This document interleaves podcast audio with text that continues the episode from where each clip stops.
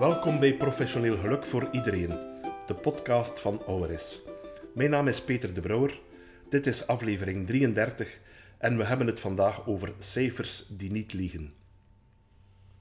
Ben jij allergisch aan cijfers of juist een cijfernerd?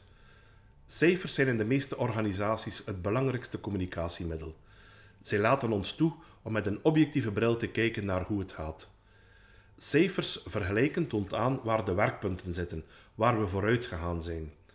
Ons gevoel is niet altijd de juiste barometer hoe het met het halen van onze doelstellingen, met het halen van bepaalde resultaten zit.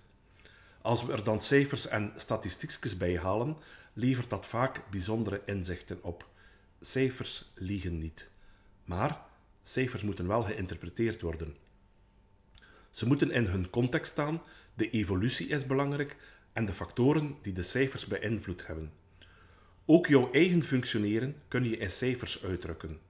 Voor de hand liggende, zoals bijvoorbeeld het budget waarvoor je verantwoordelijk bent of de omzet die je gemaakt hebt, maar ook minder voor de hand liggende, resultaten uit testen en onderzoeken over jouw eigen functioneren. Vergis je niet, ook mensen die niets met droge cijfertjes hebben, krijgen interessante en verrijkende inzichten door op deze manier naar zichzelf te kijken. Wil je graag op een andere manier naar jouw eigen functioneren kijken? Auris helpt je graag. In een loopbaancoaching bij een van onze meer dan 60 straffe loopbaancoaches over heel Vlaanderen vertrekken we van jouw persoonlijke verhaal, maar ook vanuit een aantal testen.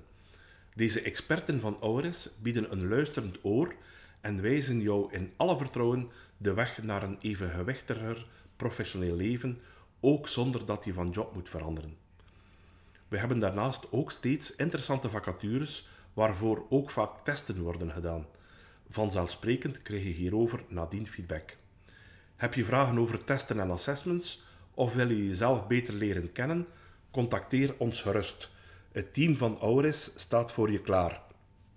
Voor nu wens ik je een energieke dag en graag tot de volgende keer.